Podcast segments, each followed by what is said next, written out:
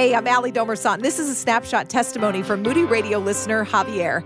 So, Javier, as you sat in that church pew, drugs still coursing through your body, you were actually getting mad at the pastor. Why?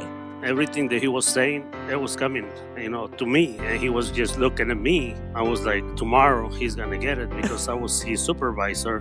When the singing finished, the deacons, they came and collect, the, you know, the, the little hymnals.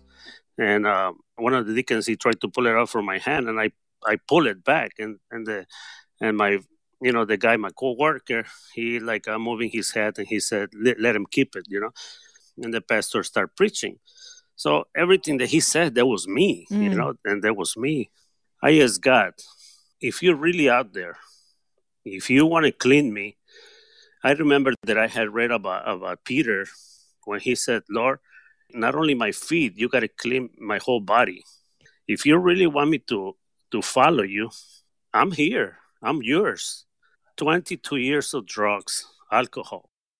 What did God do in you that day? He really cleaned me out, mm-hmm.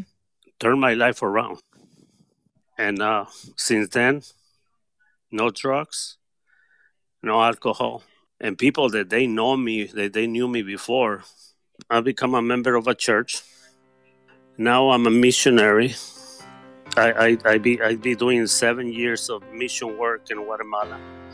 We build up a church over there. I use my talents that God give me to to so I can help people. Yeah. That that I, that I can plant, God will make it grow. You know.